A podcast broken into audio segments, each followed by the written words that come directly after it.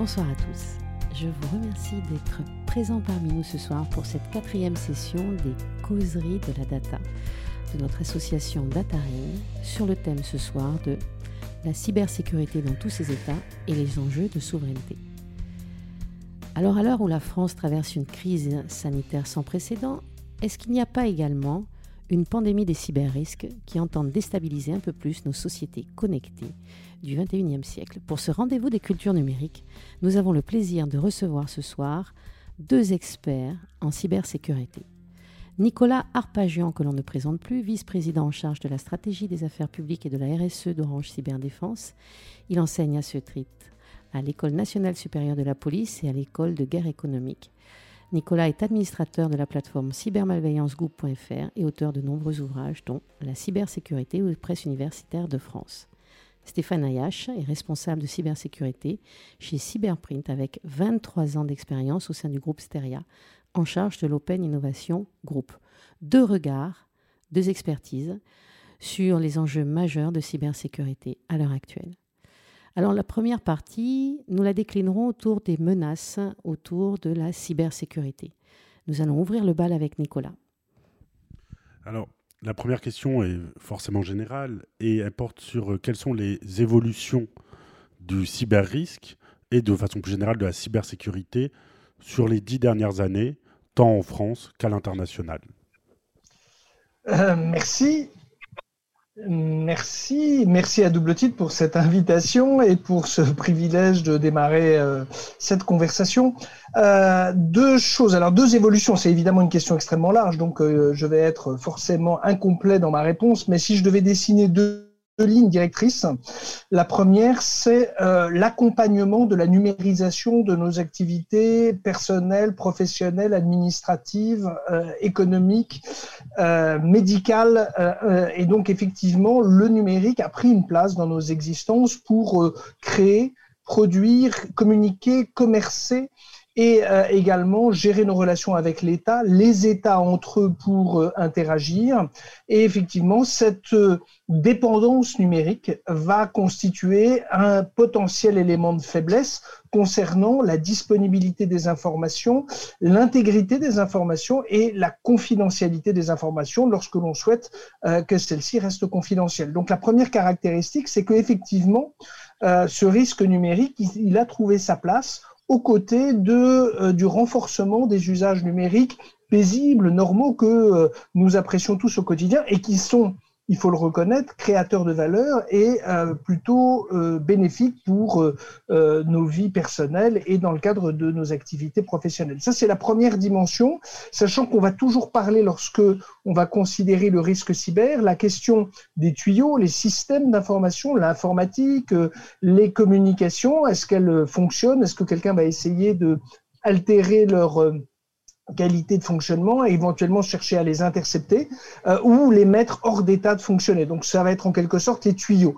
Deuxième dimension, ça va être les contenus, l'information euh, qui va avoir toute cette dimension de euh, d'usurpation d'identité, de dénigrement ou au contraire de survalorisation de personnes. Donc cette fois-ci les contenus qui dans l'économie numérique, l'économie au sens d'organisation sociale, bah, effectivement vont être euh, visés par des cyberattaques. Donc euh, là encore, distinguons bien les attaques sur les, tuyaux, les infrastructures, les équipements et les attaques sur les contenus.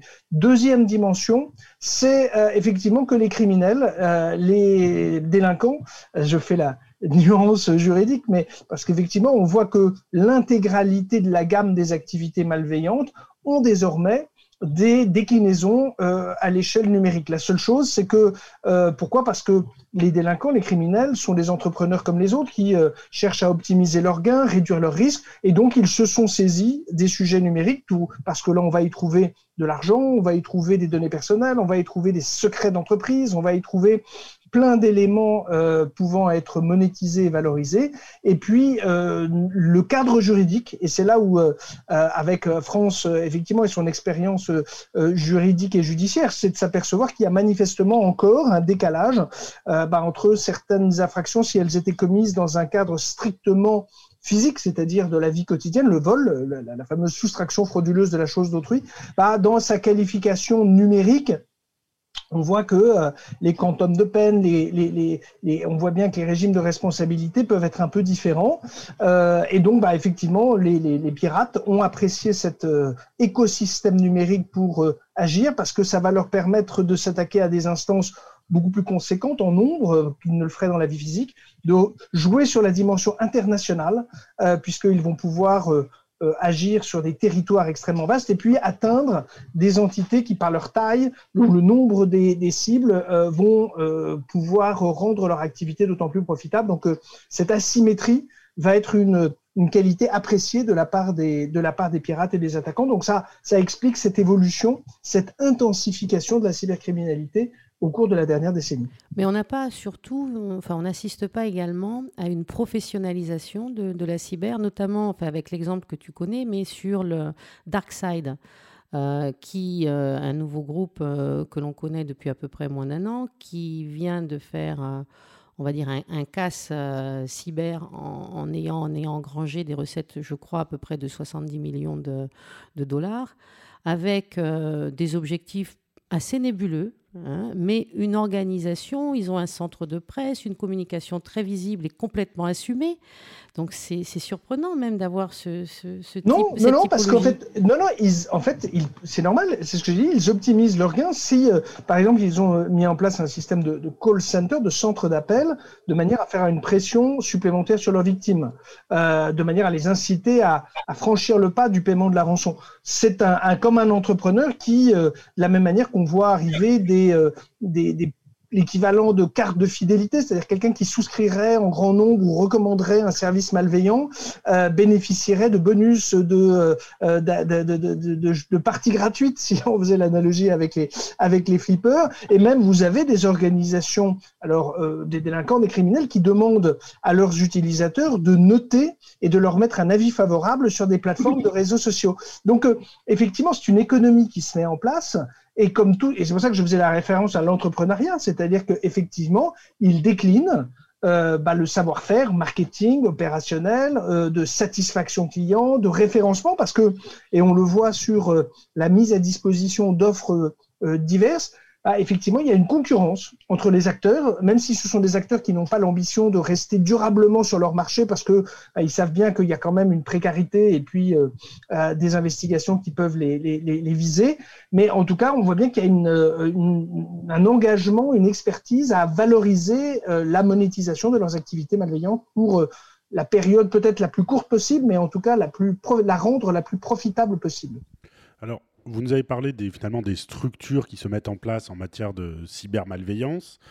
Mais aujourd'hui, selon vous, et la, question se, pose pour nos deux invités, bien entendu, quelle est la plus grande menace qui existe en matière de cybersécurité, que ce soit pour les États, pour les grands groupes, pour les PME et même pour les TPE en fait, c'est la difficulté avec la cybersécurité, c'est que vous les atteintes via les actions euh, numériques, c'est conduire des destructions d'activités ou de, de, de, d'informations, de données qu'on ne pourrait pas du tout reconstituer. C'est-à-dire que, euh, si je prends l'exemple, imaginons un dossier médical, un élément ou une innovation technologique, bon, cette information, elle est, si elle était centralisée à un seul endroit, vous la détruisez, vous la rendez inutilisable. Bah, effectivement, euh, pour vous-même, pour la personne concernée, ce sera le plus grand des drames. Après, on peut envisager concernant des infrastructures. Alors, euh, c'est vrai qu'il y a beaucoup d'activités qui relevaient jusqu'à présent des scénarios de science-fiction qui aujourd'hui ont tendance à pouvoir se concrétiser,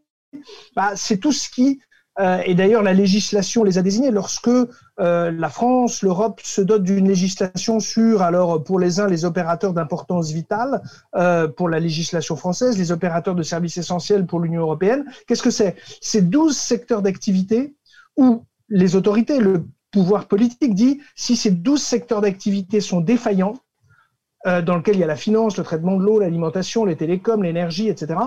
Euh, ces, secteurs, évidemment, causent des pertes économiques en cas de défaillance à leur entité euh, spécifique. Évidemment, l'entreprise qui vend de l'énergie, si elle ne fonctionne plus, elle ne facture pas, elle ne réalise pas de chiffre d'affaires et donc pas de marge, on est d'accord.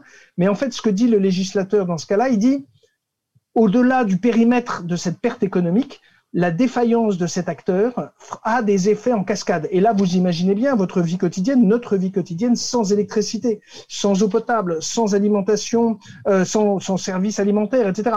Et donc, on voit bien que euh, c'est pas tellement une attaque euh, ciblée ponctuelle, c'est surtout cet enchaînement de défaillances et qui, si elle démarre dans un monde numérisé, pourrait avoir un impact euh, dans la vie quotidienne et dans la vie très physique et dans euh, l'atteinte à la sécurité des personnes et des biens.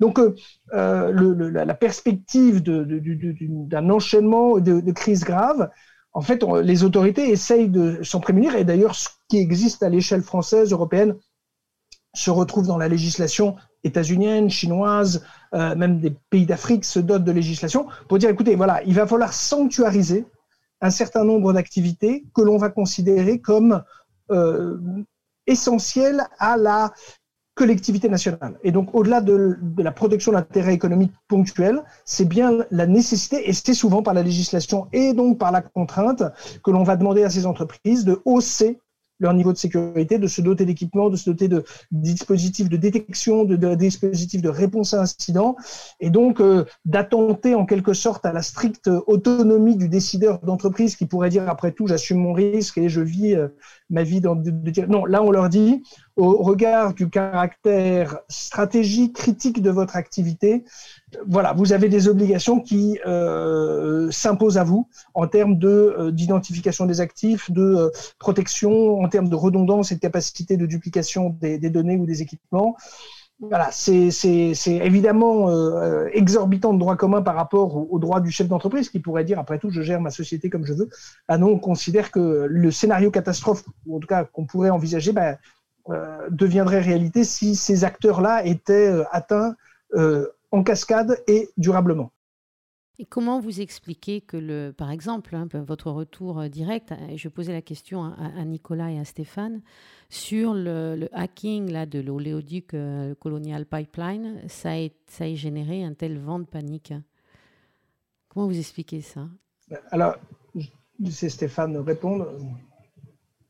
S'il a un avis. Stéphane, est-ce que vous avez un avis sur la question? En fait, comment, euh, comme le dit justement Nicolas, en fait, euh, on, a euh, en fait, deux mondes parallèles. On a le monde physique et le monde digital, qui, qui est un monde avec des règles, avec un fonctionnement. Et, dans le domaine de la cybersécurité, on va dire que comment, dans le domaine de l'IT, donc de, tout ce qui est messagerie, mode de fonctionnement d'une entreprise, on a un certain niveau de protection. Et malheureusement, dans tout ce qui est industriel, donc tout ce qui est operational technology, OT, on va dire qu'on on est plutôt euh, dans les années zéro. Et donc, on part de beaucoup plus loin en termes de protection en fait d'une infrastructure critique. Et bien évidemment, euh, comment euh, bah, plus de vulnérabilité, plus de capacité en fait à, pouvoir intenter en fait des comment des blocages, des fermetures, voire des ransomware. Et en fait, comment la problématique est que dans ce cas bien précis, euh, ben, on, touche à quelque chose de critique. Et donc, euh, Nicolas parlait d'OIV, euh, ben, la fourniture en fait de, pétrole, de ressources naturelles, devient effectivement ben, très structurant pour un pays. Et donc, surtout quand on touche un des leaders mondiaux dans le domaine.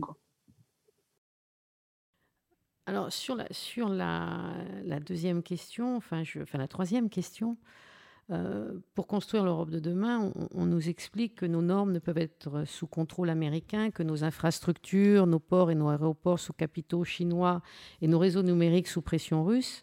Donc on se pose quelques, je pense, quelques bonnes questions.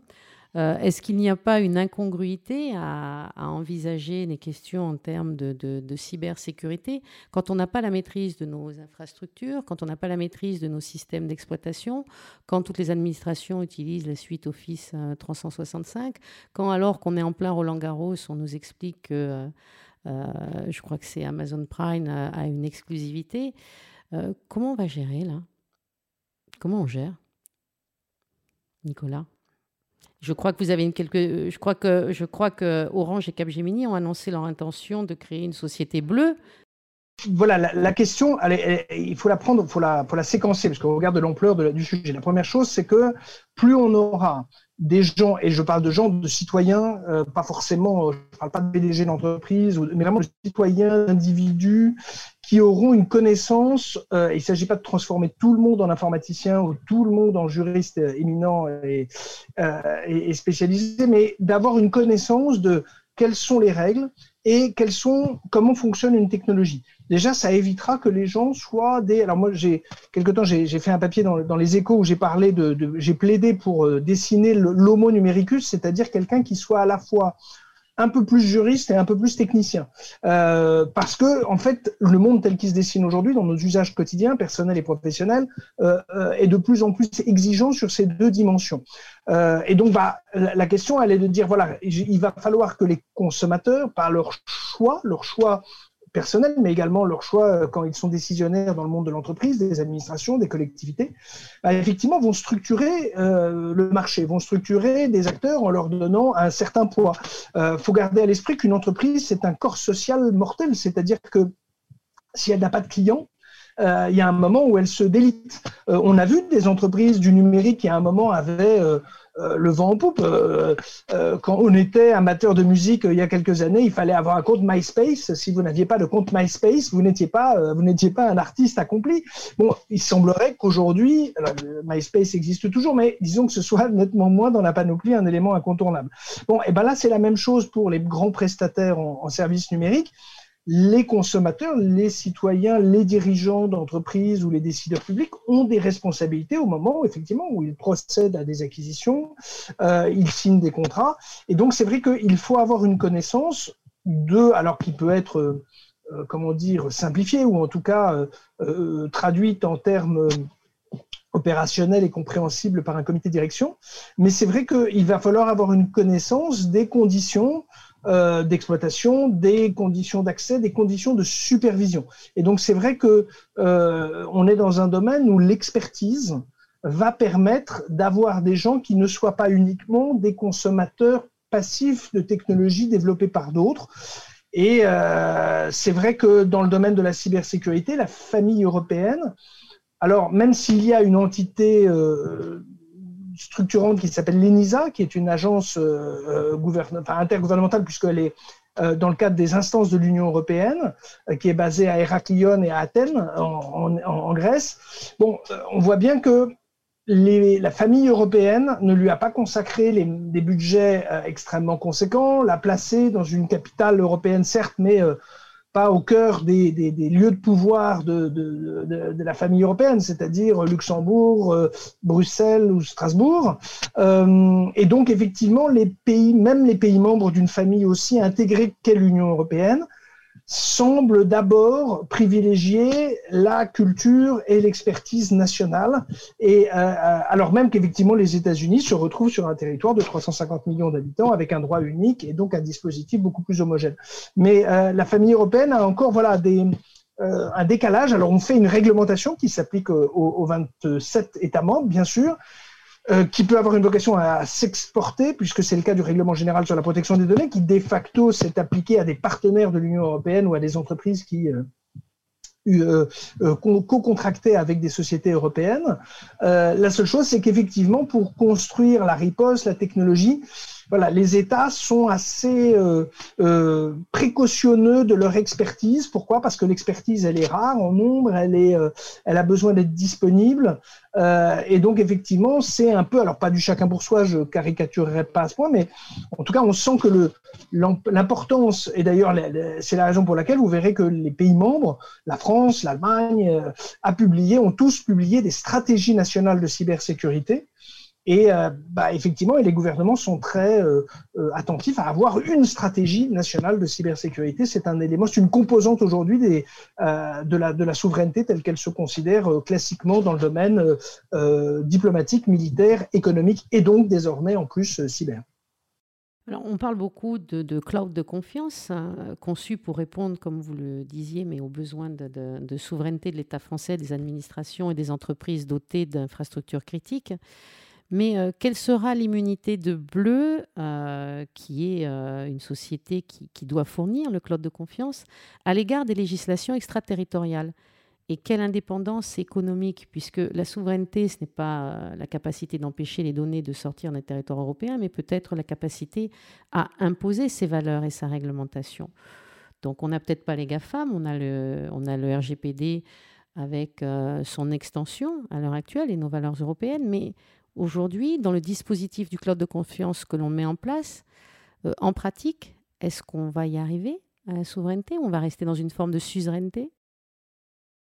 Ça, c'est l'avenir qui le dira. L'idée, c'est de pouvoir proposer des solutions opérationnelles, c'est-à-dire qui rencontrent euh, plusieurs dimensions, la conformité avec la législation, la mise à disposition d'outils techniques qui correspondent aux critères de performance qu'attendent les entreprises pour tirer parti de cet euh, outillage numérique, c'est-à-dire qu'elles ont du mal, et c'est normal, à, concevoir le fait d'avoir des solutions euh, moins performantes, dégradées. Donc voilà, on est obligé de trouver un consensus entre la conformité euh, juridique, la disponibilité de services techniques et le fait de passer avec des prestataires de confiance. C'est un, c'est un, c'est un travail, euh, justement, c'est une proposition qui est faite.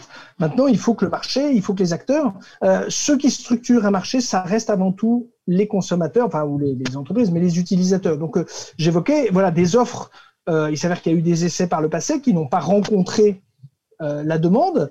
Euh, donc la question, c'est qu'effectivement, le problème va être aussi de la part euh, des décideurs des entreprises en disant, voilà, quelles sont les solutions que vous privilégiez, quels sont les choix stratégiques que vous faites, et est-ce que vous êtes prêt, le cas échéant, à changer d'équipementier, à changer de fournisseur, à adapter votre mode de production ou de stockage des données voilà, c'est, il faut la rencontre de cette offre et de cette demande. Et effectivement, euh, l'idée, c'est de pouvoir mettre à disposition une solution qui euh, correspondrait aux deux environnements. Mais ce ne sera que ce que les, les, clients, enfin en tout cas les, oui, les entreprises en feront.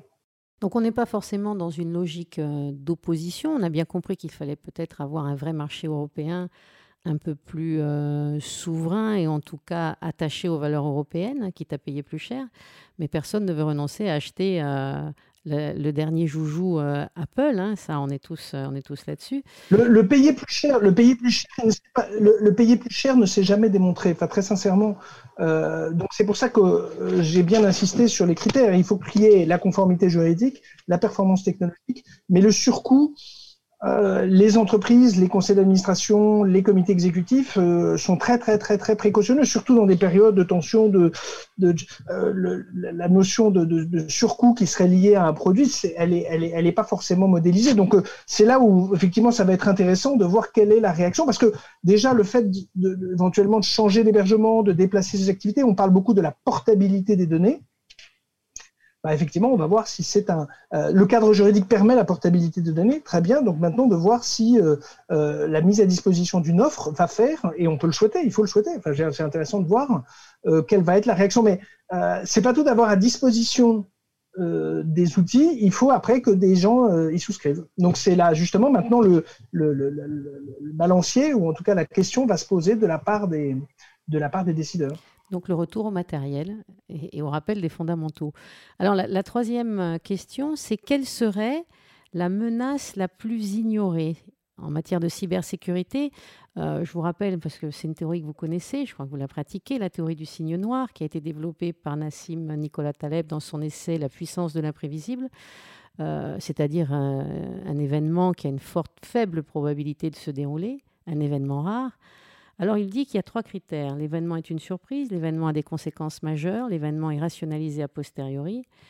Alors, qu'est-ce que nous pouvons avoir comme exemple de signe noir, c'est-à-dire comme exemple de menaces qui passeraient, qui sont actuellement sous les radars, mais qui pourraient devenir très problématiques dans les années à venir, selon vos deux expertises, Nicolas et Stéphane? Si je peux prendre la parole, euh, de mon point de vue, en fait, euh, la, principale menace en fait euh, qu'on peut voir, c'est effectivement euh, le fait qu'on ne tire pas profit en fait de ce qui se passe. C'est-à-dire qu'on n'est pas cette capacité en fait à identifier les risques et donc cette capacité à euh, voir ce qui va arriver.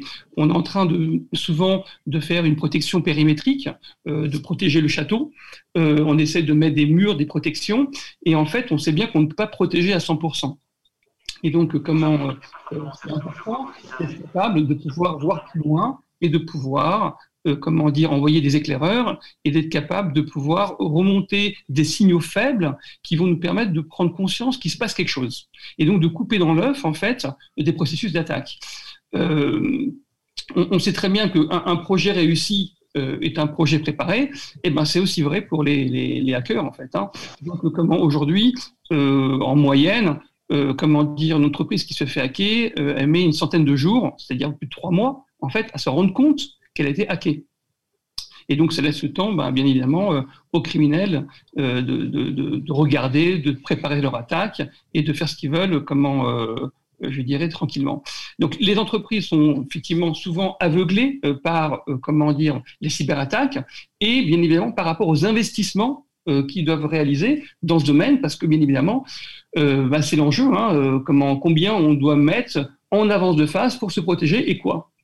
Euh, un exemple, pour vous donner un exemple ou deux exemples concrets, euh, ce qui s'est passé là avec euh, une grosse ESN, comment qui, comment, qui s'est pris un, malware Ryuk, vous voyez de, qui je veux parler, qui Ryuk, donc qui a été identifié quand même en 2018. Hein, cette ESN s'est pris comment Ryuk en 2020, si je ne dis pas de bêtises. L'impact a été donc de bloquer 40 euh, 000 postes donc des utilisateurs employés, un impact financier de 45 millions d'euros. Et donc, euh, comment un certain nombre de, collaborateurs ne pouvant pas travailler ont été euh, chez des clients. Et donc, je tiens ça de la bouche hein, du, RSSI de, la banque, qui a donc comment hébergé donc un collaborateur.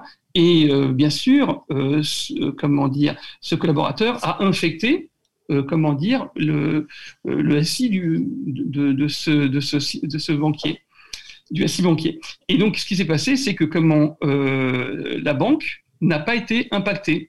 Pourquoi?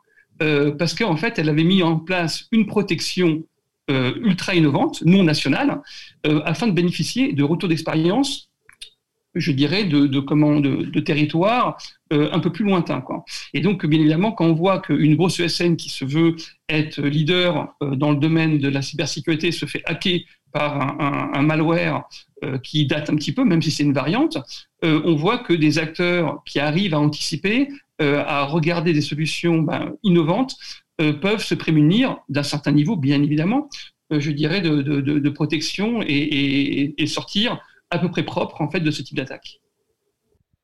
Alors, moi, euh, juste une, une, petite, enfin une question, une demande de précision, on va dire ça comme ça.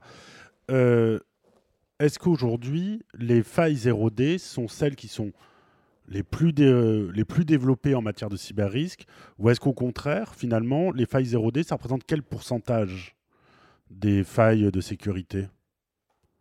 Euh, Une faille 0D, c'est une faille qu'on découvre au moment de l'attaque et qui n'était pas documenté préalablement pour nos éditeurs. Alors, oui, enfin, tous les gagnants ont tenté leur chance. C'est-à-dire que par essence, une faille 0D, elle n'est pas. Alors, plusieurs choses. Euh, c'est vrai que c'est devenu, c'est un métier de chercher des failles 0D. Pourquoi? Parce que euh, ces failles, elles ont un prix. Elles ont un prix. Elles sont d'ailleurs dans. Alors évidemment, elles c'est pas, une activité licite.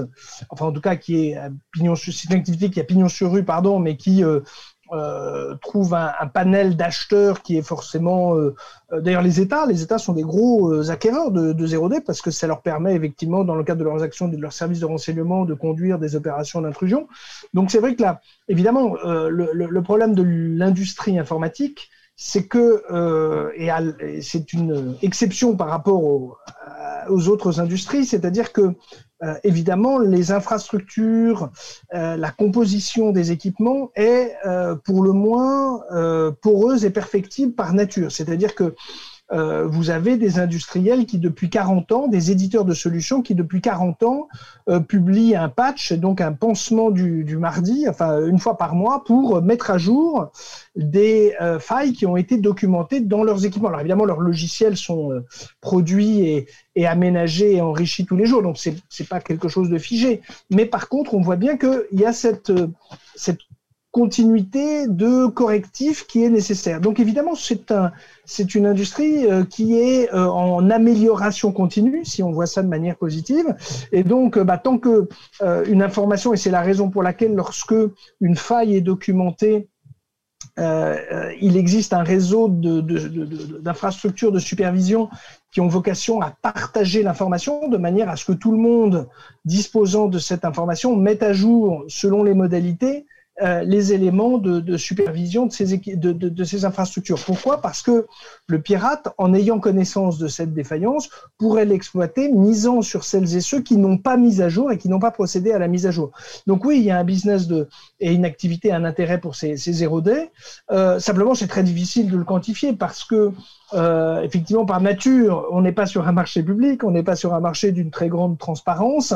Euh, et puis, quelquefois, il y a ces fameuses 0D qui auront euh, effectivement, c'est une défaillance, c'est une faille, mais qui n'auront pas d'impact particulier. puis certaines permettront d'accéder à des éléments extrêmement critiques. Alors, une des réponses que l'industrie a apportées à cet écosystème, c'est ce qu'on appelle euh, en bon français le bug bounty, c'est-à-dire que euh, on a institutionnalisé, légalisé le fait que quelqu'un, un homme, une femme, puisse aller voir une entreprise, une administration, une collectivité, en lui disant voilà, moi sur votre site internet, sur votre produit, parce que ça peut être un équipement, je sais pas, un drone, ça peut être une caméra, ça peut être enfin tout équipement euh, numérisé.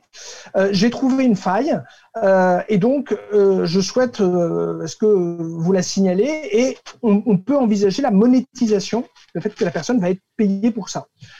vous avez des entreprises qui ont ouvert des programmes de bug bounty avec des classification de primes et en fonction de la criticité, de l'importance de la faille qui aura été découverte, elle vous indemnisera et, elle, et, ce sera une activité. Et des gens le font. Euh, alors ça peut être soit une activité à temps plein, mais ça peut être une activité un peu comme presque ludique ou en tout cas euh, un, processus d'apprentissage. Euh, je sais que nous c'est un procédé qu'on utilise, qu'on encourage parce que c'est une démarche vertueuse parce que effectivement la, la, la, relation est, codifiée, elle est, elle, est affichée à l'avance, elle est transparente, et surtout, ça a permis aux législateurs de d'évoluer dans son état d'esprit. Il y a quelques années de cela, lorsque le groupement des cartes bancaires avait reçu un message d'un passionné d'informatique qui avait trouvé une faille, bah, effectivement, le, premier réflexe de l'institution avait été de considérer que l'entrée en pourparler de cette personne était assimilée à un début de d'extorsion et de chantage. Donc évidemment, euh, dépôt de plainte et poursuite. Bon, on a heureusement quitté cette euh, époque-là et aujourd'hui, on peut considérer que des gens, quel que soit leur grade, quel que soit leur diplôme, quelle que soit leur localisation géographique, peuvent, par leur expertise, leur euh, talent, leur chance, parce que la chance fait partie du talent, détecter une faille, la signaler, ne pas être poursuivi pour ça et, le cas échéant, être même financièrement récompensé. Alors, une, autre technique, effectivement, donc le Booty, bien évidemment, euh, il y a un mécanisme, en fait, de ce qu'on appelle le Digital Risk Protection, qui va permettre, justement, d'écouter de façon passive et de mettre sous monitoring, en fait, les assets d'une entreprise donc asset, hein, on va parler d'adresse IP, euh, comment nom de domaine, son domaine. Donc ce qui est visible depuis l'extérieur en mode passif, d'accord. Donc là on, va être beaucoup plus comment soft par rapport à, au bug bounty. Et en fait on va regarder en donc ce que les hackers peuvent voir depuis l'extérieur, mais également monitorer les groupes de hackers donc les, des, réseaux sociaux, euh, des, hackers particuliers, s'infiltrer dans des groupes. Et donc, par rapport à ce monitoring, être capable de comprendre qu'est-ce qui se passe, comment un hacker, et souvent, donc on, l'a dit, euh, le métier du hacking s'est professionnalisé, et en fait, euh, ils vont vendre des malwares, des 0D, pour pouvoir les proposer à d'autres personnes pour pouvoir hacker un groupe. Et donc, si on, on écoute euh, ces réseaux et on est capable de faire de la corrélation entre ce qui se dit et une probable attaque, une, attaque qui est en, phase de gestation, on va être capable de, comprendre tout de suite ce qui se passe et de remonter une alerte pour dire ah, il y a quelque chose qui se passe et donc essayer de comment de, prévenir plutôt que d'attendre qu'on se fasse attaquer, euh, comment dire, pour réagir. Et donc euh, il y a plein de techniques complémentaires. Bien évidemment, il n'y en a pas une de bonne. Hein, c'est cette association euh, qui fait que on va limiter le risque et on va être capable de pouvoir effectivement euh, faire en sorte que les hackers, au final, euh, regarde à côté parce qu'on va être moins attrayant, parce qu'on va avoir une surface en fait comment d'attaque qui va être comment dire bien moindre que le, copain et, et, au final comment dire on, on, voit tout de suite en fait des entreprises qui sont protégées euh, euh, il faut enfin, moins de 5 minutes, hein, euh, moyennant un scan, pour trouver pour un hacker si l'entreprise s'occupe réellement de son système d'information ou pas.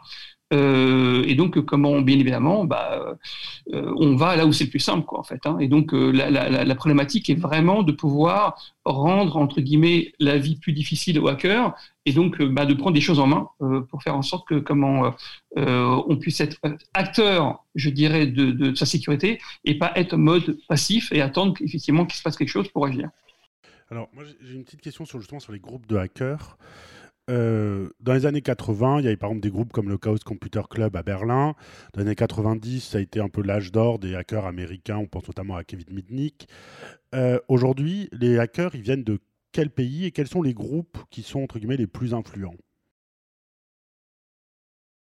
Alors, il n'y a pas de, euh, euh, contrairement à la nécessité d'avoir des ressources naturelles, euh, la seule chose c'est que il n'y a pas de territoire privilégié. La seule chose, c'est qu'effectivement, on est dans une économie qui permettrait de donc des gens qui souhaitent gagner de l'argent à partir de leur à partir de leur territoire. Il peut y avoir des régimes juridiques qui sont peut-être moins regardants sur un certain nombre d'activités dès lors qu'elles n'atteignent pas euh, leurs propres intérêts et leur propre population.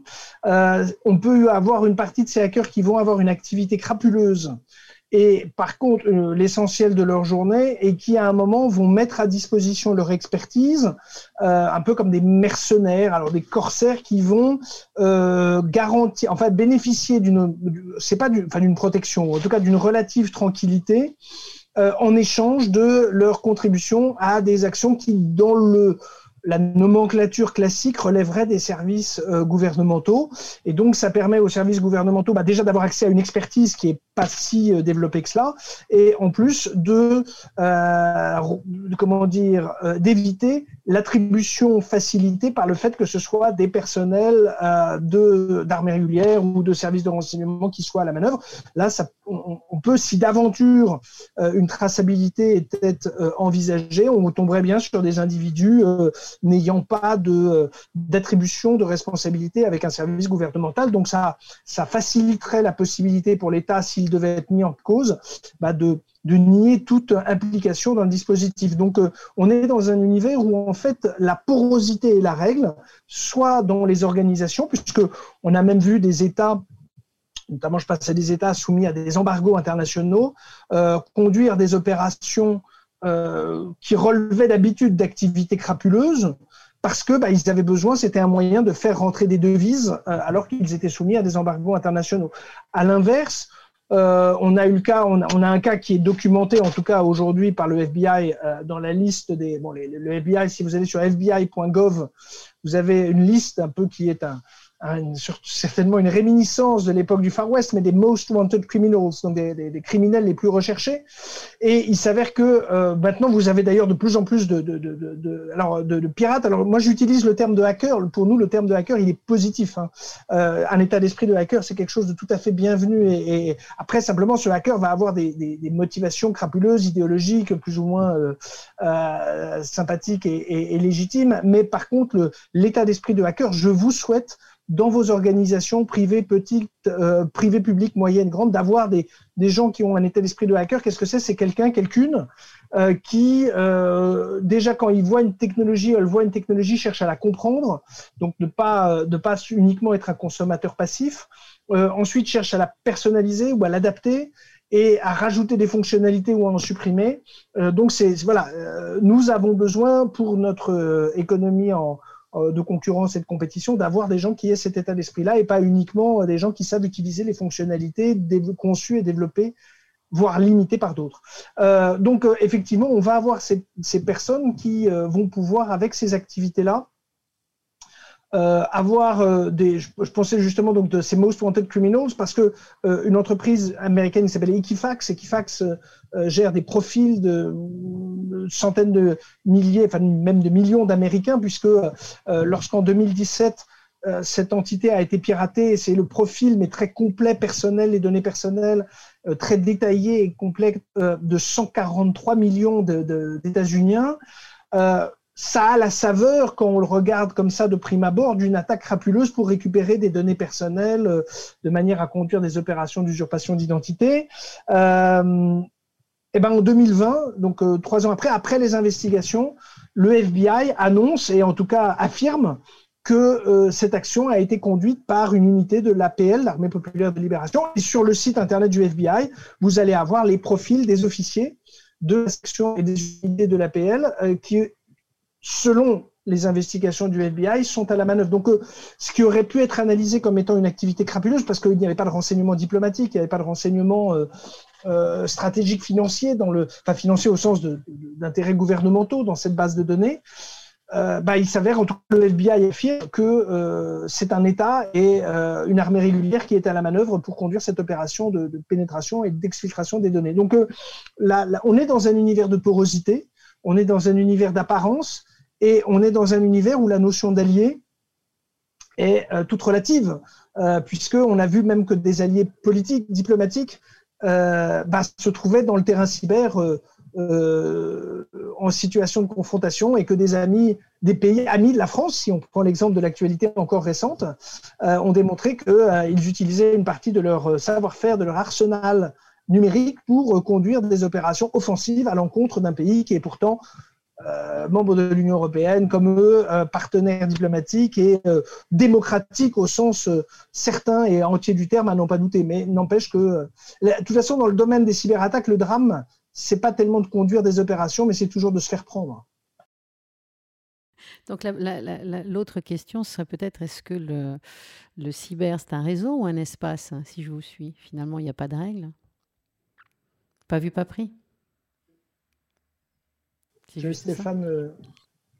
Euh, comment, euh, comme on disait, effectivement, euh, c'est un, monde parallèle, d'accord? Donc, il y a des impacts dans le monde, je dirais, physique, mais aujourd'hui, effectivement, il n'y a pas de, de règles établies. La seule règle, c'est celui qui enfin, les valeurs de, de comment de, fonctionnement en fait d'un pays et, comment on va les utiliser en fait. Hein.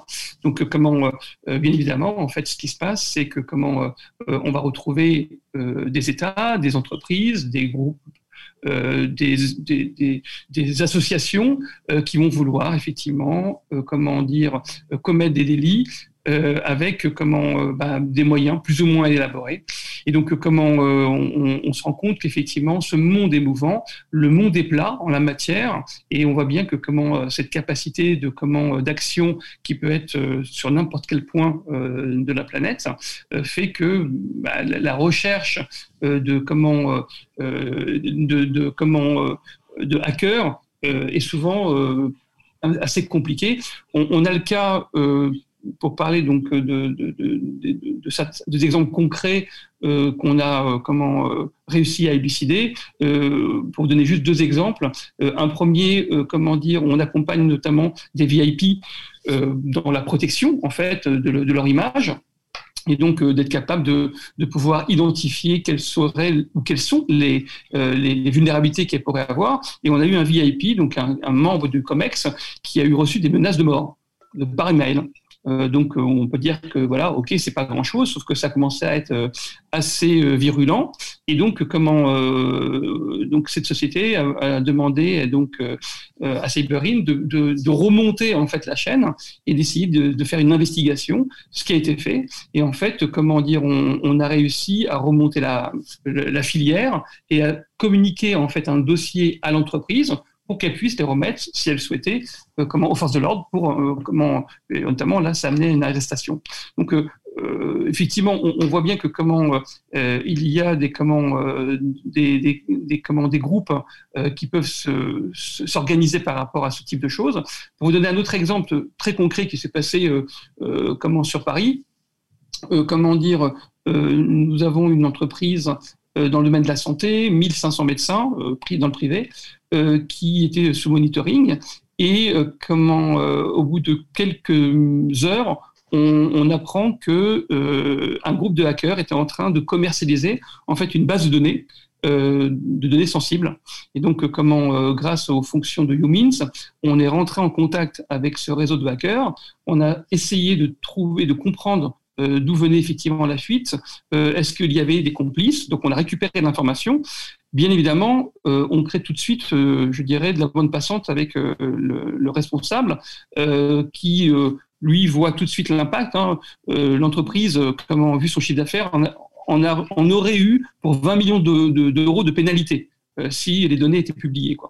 Et donc, sans compter l'impact, bien sûr, comment, commercial. et donc, comment l'activité a été, bien évidemment, de pouvoir, un, identifier l'origine de la source, et donc c'est ce qui a été fait assez rapidement, avant même qu'il y ait commercialisation des informations, et l'entreprise nous a demandé de faire, si on pouvait faire un take-down euh, des informations, et c'est ce, qui est, euh, a été fait. Et donc, euh, au final, on voit que, comment dire, le fait de pouvoir anticiper et d'être, comment dire, en avance de phase, fait que cette entreprise qui aurait dû avoir un impact, je ne sais pas lequel, s'est retrouvée à, euh, à continuer sa vie comme elle faisait et bien sûr euh, comment euh, investir après ça lourdement dans le domaine de la cybersécurité, notamment dans tout ce qui est monitoring. Donc voilà des exemples concrets, très opérationnels de, ce que l'on peut vivre, malheureusement, je dois dire en ce moment, sur ce, type de choses. Alors je vous remercie pour ces explications et je vais reposer une question à Nicolas compte tenu de son implication notamment sur la mission Campus Cyber. Quelle est l'action de la France euh, en la matière et quelle est notre crédibilité? Alors, notre crédibilité, euh, elle, est, euh, elle est importante en Europe. Pourquoi? Parce qu'il y a très nettement dans les pays européens sur les 27, alors je mets à l'époque des 28, la, Grande-Bretagne avait une relative autonomie dans ce domaine-là, mais la, la la réglementation, le, la, stratégie européenne en matière de cybersécurité, elle est très nettement d'inspiration franco-allemande. Euh, L'Allemagne dispose euh, d'une agence, donc euh, le Bundessicherheit Informationsdienst, donc qui est un bureau qui est le plus gros certainement en termes de moyens, en termes d'antériorité. Il s'avère que l'ANSI est euh, certainement le deuxième acteur en termes de l'ANSI, l'Agence nationale de sécurité des systèmes d'information. Donc, euh, vous avez son site internet, c'est euh, ssci.gouv.fr. c'est les voilà les deux poids lourds en termes de recrutement, en termes d'activité. sont les pays. La France a, d'ailleurs comme l'Allemagne, on fait le choix de scinder. C'est un choix stratégique la défense de l'attaque ce qui n'était pas le cas par exemple des, Britanniques. Les Britanniques ont au sein de ce qui s'appelle le GCHQ à la fois l'équivalent du service de renseignement, à la fois euh, les services d'interception, mais également l'activité de protection. Euh, la France a de manière doctrinale euh, séparer l'action offensive de la protection. Donc l'ANSI est en charge de la protection des infrastructures de l'État, euh, de euh, l'édification de la réglementation concernant les opérateurs d'importance vitale, de, justement porter la voix de la France en termes de réglementation et de normalisation des produits, des équipements. donc c'est à la fois une vraie culture technique et juridique, normative en tout cas.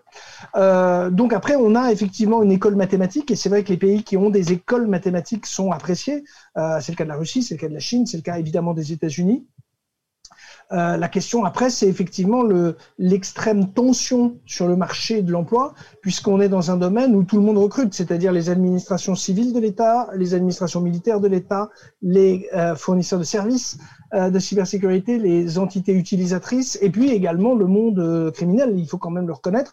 Donc on est dans un domaine où il y a pas suffisamment de, personnel disponible et, formé. C'est pour ça que euh, on a intérêt à élargir. Alors, c'est pas tellement d'élargir les, formations, puisque les formations existent. Euh, ce qu'il faudrait, c'est que ces formations soient complètes, c'est-à-dire complètes au sens de euh, que les amphithéâtres soient pleins. Euh, et c'est pour ça qu'on n'est pas du tout dans un schéma où il s'agirait de dire oh là là, il, il manque des cursus académiques. Non, les cursus académiques, ils existent, ils sont très performants, ils sont en nombre et même il y en a à peu près dans différentes régions, donc on n'est pas obligé d'être à Paris pour avoir un enseignement euh, efficace et performant, que ce soit en Bretagne, que ce soit euh, à Télécom Nancy, à Télécom Nancy ou que ce soit enfin euh, à l'IMT Lille Douai. Enfin voilà, on peut couvrir, on peut couvrir le, le, le spectre. par contre, il faut, que, il faut des candidates, c'est très important, des candidates, il n'y en a pas suffisamment, et des candidats, euh, il en faut en nombre. Euh, j'insiste sur les candidates, euh, c'est aussi un gage d'efficacité. Pourquoi? Parce que si dans la conception des outils de protection, alors je mets de côté l'attaque, nous nous procédons à des, on a des équipes de, ce qu'on appelle les pen testers, des gens qui font le métier, c'est faire des tests de pénétration, donc évidemment ne, vont pas jusqu'à la destruction, mais permettent d'éprouver la robustesse d'un système de sécurité. Il faut des gens de toutes origines. Il faut des gens. Euh, moi, j'ai des équipes de, de, pentesters qui sont en Afrique du Sud. Euh, J'en ai en Pologne, on en a euh, en Asie, on en a. Pourquoi? Parce qu'il faut des gens qui pensent le monde différemment. Si tout le monde on avait des, équipes monochromes, monoculture. En fait, elles, dupliqueraient toujours les mêmes modes opératoires, les mêmes modes de protection. Les attaquants sont par euh, essence euh, globaux et internationaux. Les environnements dans lesquels on va déployer nos systèmes, ils sont globaux et internationaux. Il faut donc des femmes, des hommes, de manière à avoir la diversité. C'est même un gage d'efficacité. C'est pour ça qu'elles sont. Nous, on fonctionne beaucoup sur la cooptation et on favorise justement la cooptation, euh, notamment des, des. Euh, des expertes. Euh, L'idée, c'est de dire effectivement, il faut des gens d'horizons et de cultures différentes. De la même manière que on n'a pas besoin d'avoir des gens qui soient tous ingénieurs. C'est important d'avoir des ingénieurs, c'est formidable d'avoir des ingénieurs, mais euh, vous avez des gens qui soit n'ont pas le cursus académique, soit avec un très bon bac plus 3, très bon bac plus 3, vous travaillez 3-4 ans, l'employeur, s'il a envie de vous garder, qu'est-ce qu'il fait? Il vous financera votre Master 1, euh, ensuite il vous gardera 2-3 ans, il vous financera votre Master 2. Euh, donc voilà, c'est pas forcément nécessaire de s'endetter euh, sur 5 ans, 6 ans de scolarité, et surtout en disant, je ne remets plus les pieds dans un amphithéâtre parce que je me suis endetté ou euh, voilà, j'ai passé trop longtemps sur les bancs de l'école, faut que je travaille. Bon, bah, quelquefois, avoir un, une très bonne licence, euh, c'est peut-être très bien pour, des, pour justement commencer à avoir des premiers jobs euh, qui seront plutôt bien payés parce qu'effectivement, il y a des tensions actuellement euh, et, et, pour un petit moment encore, je pense, sur le marché de l'emploi. On est dans un domaine où le salarié a la main, à n'en pas douter. Euh, donc c'est vrai que et, et, par contre, il faut investir dans la connaissance. Et la connaissance, c'est c'est un, apprentissage en continu, ce qui est très familier dans cet univers de la cyber. Euh, souvent, euh, pour, plutôt pour recruter quelqu'un, bon, on a le diplôme, on a le C, c'est très bien. Euh, mais je veux dire, entre la cooptation plus les, les, les exercices concrets, on vous donne un, un, mode à résoudre, à résoudre et on voit bien comment vous raisonnez. Bah, euh, à la limite, si vous savez bien raisonner et vous avez trouvé des solutions, et que mais vous n'êtes pas forcément titulaire d'un diplôme de telle ou telle grande école, bah, effectivement, vous avez là aussi toute votre place. Euh, c'est la pratique euh, et, euh, et, également une dimension qu'il faut garder à l'esprit, qui est la notion d'éthique. L'éthique, c'est important parce que un grand pouvoir impose de grandes responsabilités, comme disait l'autre. Euh, ça veut dire que, bah, effectivement, on a affaire à des gens qui ont la possibilité de causer des dommages, qui ont la possibilité de rentrer dans des systèmes à l'insu de leurs propriétaires légitimes. Donc, en termes de management, bah, il faut avoir des, managers capables d'apprécier les notions d'éthique, d'apprécier de les voilà, de les rendre tangibles et de les faire vivre, de manière à ce que les collaborateurs bah, soient euh, toujours du bon côté de la force. Euh, et, euh, et c'est donc c'est aussi une dimension humaine. On parle technologie, on parle savoir, mais également cette cette patte humaine, elle donne elle donne toute cette dimension à cette activité parce que effectivement euh, des usages malveillants peuvent exister et donc il est important d'avoir cette euh, cette éthique. C'est vraiment c'est pour ça que l'on parle de, hacker éthique parce que justement euh, c'est c'est des valeurs telles qu'on les évoquait qui justement permettent de, de, de, mettre à contribution. Et euh, la mise à contribution, elle va être sur des sujets extrêmement variés. Euh, moi, je sais que je suis intervenu, on est intervenu au moment de l'incendie de Notre-Dame de Paris. Euh, il s'avère que quand la Fondation du patrimoine a été désignée comme bénéficiaire des, fonds des donateurs du monde entier, bon, bah, évidemment, cette fondation, elle n'avait pas de culture de cybersécurité parce qu'elle elle vivait elle vit de la générosité publique pour restaurer des monuments historiques. Donc, en principe, la cybermenace, la criminalité organisée euh, lui sont a priori étrangers. Bon, bah, quand vous êtes sous, à votre insu sous les feux de l'actualité parce que euh, Notre-Dame brûle et que l'État français désigne cette instance comme étant euh, destinataire des fonds que les millionnaires du monde entier, que PayPal, qu'Amazon, euh, des chèques que font des multinationales, Bon, vous êtes au cœur de la cybercriminalité euh, en quelques minutes, parce que vraiment ça, ça a basculé en quelques minutes. Euh, et c'est vrai qu'à ce moment-là, vous vous retrouvez avec des collaborateurs qui sont contents, un, d'avoir été choisis, et deux, de mettre leur savoir-faire au, profit d'une cause. Même, on ne parle pas religion, on parle pas, ça n'a rien à voir, c'est euh, le fait de se dire, ah, je sais que voilà, mon métier d'expertise de, de, technologique peut avoir une utilité. Et donc, effectivement, et on l'a vu pareil quand l'assistance publique hôpital de Paris a été attaquée pendant le premier confinement, bah, effectivement, voilà, il y a aussi cette expertise-là qui peut être mise au service de, de causes encore plus larges. Donc finalement, on rejoint un petit peu l'esprit de, la réglementation sur le RGPD avec le droit à l'autodétermination informationnelle, bien sûr, et la nécessité de repenser le rapport à l'autre sur l'équilibre des forces. Vous êtes en train de nous expliquer qu'on va avoir une forme d'autocensure dans le nouveau monde qui s'ouvre à nous Puisque la cybersécurité, pas certain, vous n'êtes pas certain? D'avoir compris. Non, non, je suis pas certain d'avoir compris ah. le, Bien, la subtilité du réseau. Sur la promotion très des, si, on est sur la promotion des, des valeurs pour lutter contre l'explosion de la cybersécurité, de la cybercriminalité, on va peut-être s'attacher aux valeurs également, le droit à la dignité, qui sont les valeurs promues par le RGPD. Euh, est-ce que selon vous, il y a eu un impact du RGPD favorable en termes de cybersécurité? Est-ce que c'est un atout? Est-ce que c'est un handicap? Euh, est-ce que c'est un problème ou est-ce que c'est une solution Ou comme vous le suggérez, est-ce que c'est une démarche sur les valeurs, l'éthique alors, alors moi, je, je, n'ai pas la lecture euh, que vous avez du RGPD comme étant portée sur les valeurs et sur l'éthique, mais c'est peut-être, c'est, sûrement un, comment dire, une faiblesse de, une défaillance de ma part, mais pour moi, le RGPD a un mérite, c'est que il met un, alors c'est pas glorieux parce que c'est sous le régime de la sanction, mais il met un prix sur les données personnelles. Euh, jusqu'à présent, alors je parle là évidemment dans l'enceinte d'un cabinet d'avocats, donc je, vais être très prudent et modeste, mais euh, le, le, le, le, quantum de peine euh, maximum que la CNIL, la Commission nationale d'informatique, pouvait euh, imposer avant le RGPD était à 150 000 euros, l'amende maximum. Et si vous étiez défaillante, négligente, particulièrement euh, mal aimable avec les agents de la CNIL, enfin vous aviez marqué une voilà une, une, une défiance particulière, on pouvait doubler cette somme. 300 000 euros. Bon, c'est de l'argent, 300 000 euros, je ne le conteste pas. Mais euh, aujourd'hui, quand on parle de 4% du chiffre d'affaires mondial globalisé d'une entreprise, l'amende que la CNIL française a donnée l'année dernière à, Google, c'est 50 millions d'euros. Donc, euh, euh, l'amende de British Airways, c'était, alors après, ça a été amendé, mais 1,7% du chiffre d'affaires de British Airways en amende par l'autorité des protections des données britanniques. Donc, on est dans un monde où un conseil d'administration, un COMEX d'entreprise, du boîte d'entreprise, commence à écouter. Parce que à 50 millions, 50 millions, c'est le montant de l'amende. Après, ça ouvre potentiellement des droits à des réparations civiles de la part des victimes. Ça ouvre euh, les marchés financiers. Les investisseurs vont demander à des quelles sont les mesures et les contre-mesures que vous avez mises en place et donc les investissements auxquels vous avez procédé. Et donc, on va se retrouver que ce qui était à l'origine quelque chose peut-être d'accessoires bah, devient un élément. Et euh, de la même manière qu'on commence à voir aujourd'hui des agences de notation financière, Moody's, Standard Poor's, Fitch, euh, qui dégradent la notation d'entreprise au motif de leur relative cyber-insécurité. Et donc, euh, ça veut dire qu'une direction financière d'une entreprise cotée va tout à fait s'intéresser à son niveau de sécurité. Et là, on sort du sujet des techniciens parce que la direction financière... Et à son image. Oui, alors encore plus prosaïquement que l'image, parce que la notation euh, d'une agence, euh, la, notation fournie par ces agences conditionne les ordres d'achat, les ordres de vente des titres en bourse conditionne les conditions d'emprunt sur les marchés financiers.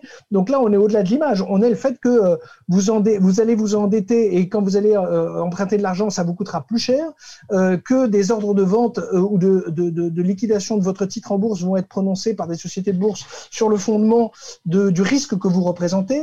les assureurs vont commencer à reconsidérer les primes et les conditions dans lesquelles les, les, les primes vont être calculées. Donc euh, voilà, c'est tout l'environnement. Et c'est là où vous vous apercevez que tous les membres d'un COMEX euh, bah, s'intéressent à ce moment-là au sujet de la cyber et se disent oula, comment est-ce que je peux faire pour que dans mon domaine, euh, le directeur marketing va se dire bah, attendez, si moi j'ai des bases de données de clients avec des données personnelles, aïe, c'est moi le maillon faible si je n'ai pas mon fichier, il n'est pas conforme au RGPD ou si les sous-traitants auxquels je le confie se font pirater et perdent ou se font voler les données. Donc le marketing va s'y intéresser, la finance, je l'ai dit, va s'y intéresser, les RH avec les données personnelles des collaborateurs. Et donc on commence à s'apercevoir que euh, euh l'équipe IT, enfin le monsieur ou madame euh, système d'information, en fait n'est plus, en tout cas ne devrait plus être isolé pour pouvoir parler de cybersécurité. Et d'ailleurs, le seul risque qui lui pend au nez, c'est que d'autres s'en saisissent à sa place et que la, direction de la gestion des risques, direction juridique, les directions sûreté commencent à se dire après tout, est-ce qu'il est bien, est-ce que ce ne serait pas un domaine qui pourrait relever de mon autorité, de ma compétence Et dès lors que des budgets commencent à s'être à, être confiés à ces activités, ça devient un sujet, et on le voit très nettement dans les organisations, un sujet d'attractivité. Outre les explosions, euh, on va dire, des, risques contentieux autour des recours collectifs et actions de groupe qui sont bien sûr, le RGPD et qui sont en train d'exploser, à l'instar de ce qu'est en train de faire euh, NOIB. Euh, vous avez vu, alors elle se livre à une, bataille sans merci. Elle a professionnalisé hein, le, monde de l'association autour du RGPD et puis elle est en train d'adresser des milliers de mises en demeure sur les cookies. Demain, ça sera très certainement sur les vulnérabilités. Donc finalement, c'est une course de vitesse. Et donc la, question de la fin, c'est euh, la cybersécurité, n'est-ce pas, se suicider parce qu'on refuse de mourir? Je laisse Stéphane sur cette question philosophique. Merci Nicolas. Euh, moi, je dirais comment, euh, d'une façon générale, la contrainte crée l'action. D'accord? C'est-à-dire qu'en fait, on voit bien que voilà, ne rien faire n'est plus une posture. D'accord? Donc, on est obligé de bouger et que comment la cybersécurité euh, participe à la souveraineté en fait des États, des entreprises. Et euh, le, seul moteur en fait au final, c'est l'innovation, c'est la co-construction, c'est la collaboration, c'est bien évidemment euh, la stimulation du capital humain. Quoi. Et donc comment en fait on, est dans un défi technologique permanent qui nécessite en fait de repousser systématiquement les frontières de l'innovation. Et donc en la matière, euh, je dirais que comment, bah, il n'y a rien de permanent, euh, excepté le changement. Ce qui est important, c'est le mouvement. Euh, effectivement, constamment, comment être capable de remettre en cause, d'avancer, bien sûr de tirer profit bah, de, de, tous nos voisins et même plus loin pour être capable effectivement d'être, comment dire, en phase avec comment la créativité humaine qu'on n'arrête pas, aussi bien dans le bon que dans le moins bon. Eh oui, l'intelligence économique de la cyber, c'est avant tout celle de l'autre tant qu'on n'est pas sorti. Je vous remercie pour euh, vos interventions et retours d'expérience sur ce podcast sur la cybersécurité qui va en appeler d'autres parce que nous verrons quelle va être la réponse juridique qui est apportée par la cyber, le droit comme un atout de soft power, puisqu'il nous reste cela en Europe. On a effleuré beaucoup de, questions et on essaiera de les approfondir avec de nouveaux intervenants, ceux que nous avons eu très certainement aussi ce soir. Je voulais vous remercier euh, tous et au 10 juin pour que vous découvriez les secrets de l'ADN et de l'utilisation des données qui sera notre prochain podcast.